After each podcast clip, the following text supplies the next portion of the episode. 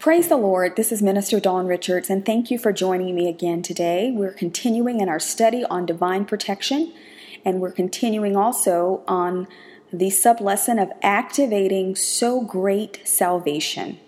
We're talking about activating so great salvation, and I trust that you're getting a lot out of the teachings, that you're actually putting them to work in your own lives and seeing results and seeing the power of God uh, come to life for you in your own situations and circumstances. That is always the prayer and the and the the end result and desire of any word that goes forth that that word would become flesh that it would become life in your individual lives and situations and circumstances so if you haven't been with us before i encourage you to go back and listen to the previous teachings uh, and and then you know pick up with us of course now but in the last teaching on activating so great salvation, it, it kind of leads into where we're going to pick up today. I shared um, a testimony of divine protection, a, a, quite astounding testimony that I personally experienced, and and a key lesson that the Lord uh, emphasized to me out of that, which is why um, I was led to teach on this, this topic, activating so great salvation. The Lord kind of drove that home to me during that time, uh, and so listen to the previous teachings to get caught up with us because we're going to just jump right back in today. Glory to God. And what we want to do now is continue to go further and really look at how we activate so great salvation. The Lord has already admonished us not to neglect it. You know, he, he starts off in Hebrews chapter 2, verse 1 by saying, you know, pay attention to the things you've already learned. You know, you've learned some things, you've been taught, and you need to pay attention to them and keep them you know, in the forefront of your mind, in the forefront of your heart, in the forefront of your life, lest you let them slip. And how many times have have we? I know I have personally. You know, you you learn something from God's word, you learn a principle, you learn a truth, you begin to walk it out in your life. You may see results. Glory to God, and and then you know you may just kind of quote unquote put it on the shelf. You're not as readily um, acknowledging of it, or it it just doesn't resonate in the forefront of your of your day-to-day life and that's when we become vulnerable that's when we open the door for the enemy to come in and and catch us off guard, catch us off our game, so to speak. So God says, I don't want you to let things slip. You know, you may be listening to this teaching and you may be saying, Well, I already know all that. You know, tell me something new. Well, honey, it's not what you know, it's what you do. And it's always good to hear things again because the Holy Spirit can minister to minister things to you in a new and fresh way that will bring another dimension of light, another dimension of understanding, another dimension of breakthrough in your life. So never dismiss the word of God. If you feel like you already know it, if you feel like, you know, I got this, well, guess what? You probably don't. So just come in with an open heart and an open mind and let the Lord teach you and minister to you and be blessed. So, we're going to pick up with activating so great salvation, now really looking at how we do it. How do we turn it on? Lord, you said not to let it escape, or you said not to neglect it, because if I neglect it, I, I, I may not escape the things that the enemy tries to come up, bring upon my life and launch against me in these last days. So, how is it that I turn it on? Because you know, to activate something, you have to push the on switch, and there's an on and off switch. We can activate things and we can deactivate things. So, today we're going to learn the on switch for seeing God's salvation manifested in our lives. Glory be to God. I want us to go in the Word of God now to Romans chapter 10. Let's go over to Romans chapter 10 and we're going to pick up there in verses 9 and 10. And this is a classic salvation scripture, if you will, born again scripture. I know when I was saved, when I received Jesus as my Lord and Savior, I prayed this scripture. This was the scripture that I was led through and and used to receive Jesus. And, and you don't have to have a specific scripture or formula. Receiving Jesus, as I said before, is so easy. It can be as simple as, Lord, I give you my life. God knows your heart, and He knows when you're giving your life and your heart to Him. So don't ever be bound or in bondage to any specific formula, but this is the Word of God. This is the truth, and God is sharing here how it happens. Because no matter what you do, this was a part of it. Whether you said these exact words, whether you simply said, Lord, I give you my life, whether you said, Lord, take my life, whatever it is, this was what you did. you had to believe something and then you had to say something. Hallelujah. So in Romans 10, starting in verse 9, it says that if thou shalt confess with thy mouth the Lord Jesus, and thou shalt believe in thine heart that God raised him from the dead, thou shalt be saved. For with the heart man believeth unto righteousness, and with the mouth confession is made unto salvation. So here, the Lord makes it very clear that salvation and faith must be alive, or faith to receive salvation must be alive in two places. It's going to be in our heart, and it's also going to be in our mouth. That's why I said no matter how you came to know Jesus as your Lord and Savior, no matter how you became born again, whatever whatever it was that happened in your life, it involved your heart. It involved you believing that Jesus Christ died for your sins, and it involved you speaking that out in some way to receive it, giving your life to Him in some way. Glory to God. Now, the, the salvation that's referred to here and that's listed here is the same soteria. It's that same all encompassing salvation that we talked about in the last teaching that concerns every area of our lives. But so often, when we, when we read the scripture and when we hear these verses, we limit it again to that just initial salvation from eternal death and sin and damnation to eternal life. It's that, but it's so much more. So I just want to emphasize that once again that when we talk about so great salvation, a magnificent salvation, this touches every area of our lives and our existence. That's how God does it. Jesus saved us to the uttermost. Glory be to God. The scripture says in Hebrews 7:25. It says Jesus is able to save us to the uttermost, and he ever lives to make intercession for us before God night and day. Point Conclusion when God does something, He doesn't half do it. He doesn't half step, He does it all the way. He covers every base. Glory be to God. And when He saved us, He covered every base that could impact our lives from now throughout eternity. He made provision for it, He blessed us with it, and now all we have to do is believe it and receive it and activate it. Glory to God.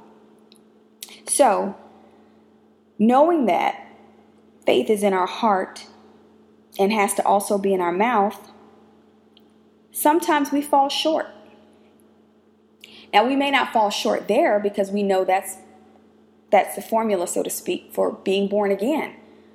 But if you look more closely at the scripture, let's go back let's go back here to verse 9 starting again and it says confess with your mouth. So you're saying something. That word confess means to speak aloud to say aloud. You're actually saying something. You know christianity used to often be referred to as the great confession because you're confessing your faith in jesus christ. And that involves actually opening your mouth and saying something. And i and i i stress this because i know for a lot of believers that's not something that you may be accustomed to doing. You may not be accustomed to taking that next step and speaking forth what you believe from God's word. But it says here we confess with our mouth and we believe in our heart. It says that with the heart man believes unto righteousness, and with the mouth confession is made unto salvation. So, God here has given us a blueprint for obtaining anything we want within that umbrella of salvation. So, if you were, for instance, desiring to have God's healing power manifested in your life, the same principle applies. You would believe in your heart what the Word of God has to say about healing, that healing, in fact, is for you, that it is God's will for you to be healed, that with the stripes of Jesus you were healed and made whole. You could go from cover to cover, from the Genesis to Revelation, and you could see and read and then choose to believe because you have to choose to believe it. God is not going to force you. He's given you faith, Romans 12 3 says. So you have the faith in your heart, but you're going to have to stir it up. You're going to have to make a choice. I see what God has said about my life. I see what He said about my healing, about my physical well being, and then choose to believe it. You know, people who choose to believe it, guess what? It doesn't work for them. That's no big mystery. But when you do choose to believe it, and then you operate according to what God has made available in His Word through faith, and you speak it forth, you're activating it, you're turning that switch on for it to manifest in your life. So, again, the example if you want to see healing in your life, you're going to see what the Word of God has to say about it. You're going to believe it just like you chose to believe that Jesus died on the cross for your sins. You're going to also choose to believe that His Word about healing is true. You're going to believe it in your heart. And then you're going to go the next step and you're going to confess it with your mouth. And confession, verse 10 says, will be made unto healing. So you plug in, you plug in healing. It says you believe with your heart. See, this is just the formula. You believe with your heart, confession is made unto, and then fill in the blank. So I want you in your mind's eye to just imagine where it says made unto salvation. I want you to imagine that being a blank line, and you fill in the blank with whatever it is you need from God's Word. When you see it in God's Word, you have a right to believe for it because God has backed it with His Word. If it's not in the Word of God and you're floating out here on some cloud somewhere, then you know what? You are on your own, pretty much. God doesn't have any responsibility to bring that to pass in your life, but when you see it in His Word, His holy Word, His infallible Word, then you can hang your hat, you can hang your very life on it, and you can trust God for it. And He'll walk you through all the things and the pat and whatever it is we need to make and do and any changes and, and understanding we need. He'll bring us to that place of fulfillment ultimately. But there are no limits because it's made unto fill in the blank, made unto a family, made unto restoration, made unto financial prosperity, made unto divine protection. Glory to God. You see, there are no limits. So when we begin to walk in this, then we begin to activate so great now salvation. When we don't walk in this, we do what the Word of God cautions us against, and we neglect so great a salvation. And it's almost like the Lord is sitting in heaven and He's wanting to just pour out into His children. And He's saying, Why won't you take advantage of what I've given you? Why are you neglecting this? I mean, just ima- imagine if you are a parent or if you're not, you can still imagine if you have something for someone, whether they're your child or not, and you really want to give it to them and you want to be good to them, but they just won't accept it. They just won't do what's necessary to receive it from you that could simply be holding out their hand. They're neglecting that essential element. Then you can't release what you have. And it lies dormant, glory to God. So, what God is saying here is that the Word of God is not meant to just stay in your heart and in your mind. That's where it starts. That's where faith starts because you first of all got to know what you believe.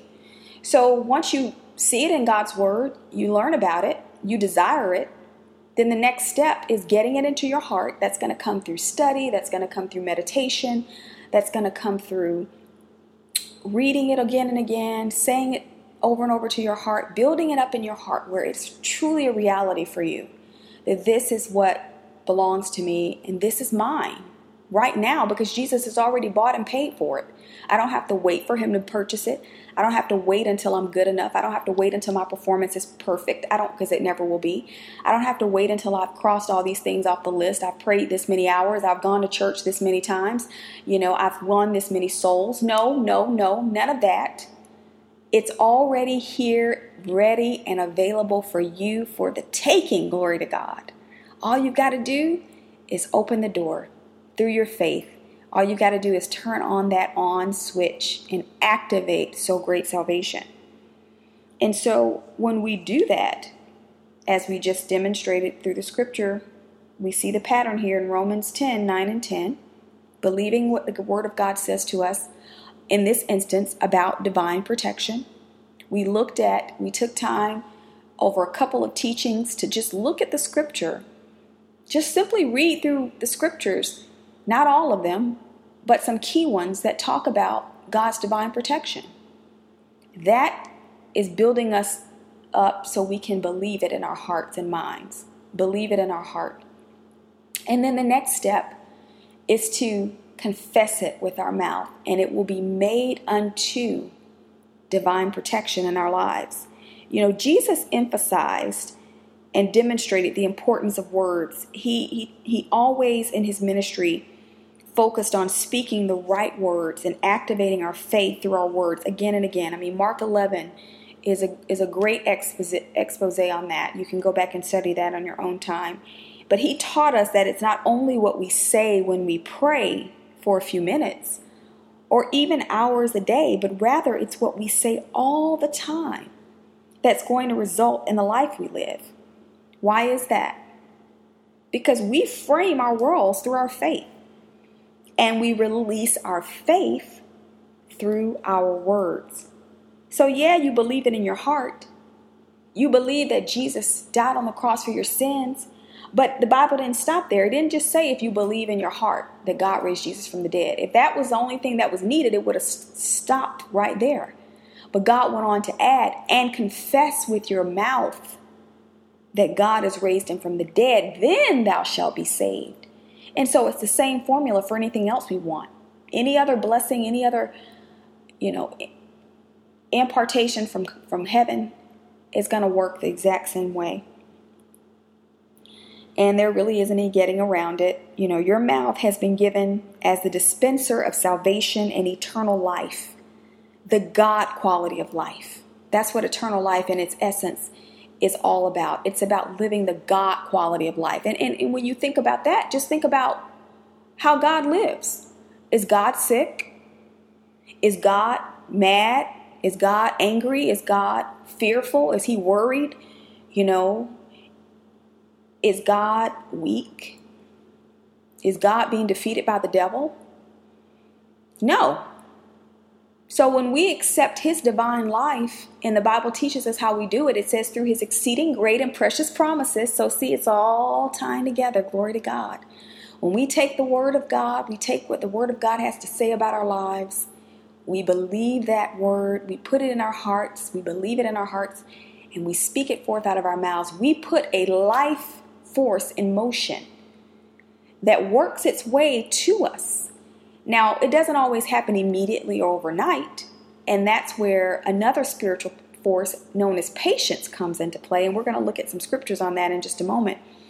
But once you begin to speak that word forth out of your heart, it is a reality for you. Jesus says, Believe you receive when you pray. And I say, when you pray, when you say, if you command, if you decree, if you declare, if you pray, whatever it is you're doing to release that faith out of your heart, it's moving, it's working, it's activating. And we obviously walk by faith, not by sight. So we're not going by what we see out here in this physical material realm to, to determine if it's working. We trust that God is faithful and that His word is working because we've seen it in the word and we believe it. That's the only proof we need. That's what faith is all about.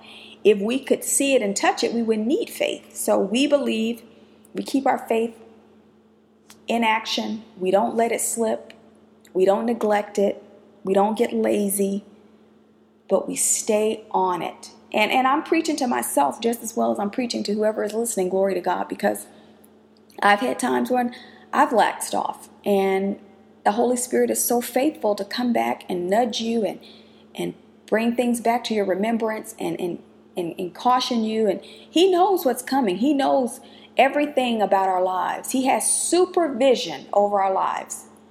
He knows and, and, and just break that word up supervision. You know, in the world of, of flying and and aerospace uh, dynamics and all of that, when all these planes are taking off and this one's headed to Boston and this one's headed to Texas and this one's headed to Hawaii, we need an air traffic controller to control all of that. We need somebody in the sky or in, in the tower overseeing all of what's happening. Why? So there isn't a collision. And that's what God does in our lives. He oversees, He has supervision over our lives so he can see everything way down the road that's coming And He knows where we need to be. He knows where we need to be in our faith. He knows where we need to be positioned. He knows how we need to be thinking. He knows what we need to be saying. He knows what we need to be giving. He knows what we need to stop doing. He knows all of that so that we can reach our destination. We can reach our destiny. Glory to God. Because we've all been put here to fulfill a destiny. And God's committed to getting us to our destiny as we walk with Him and as we trust Him. Bless the Lord.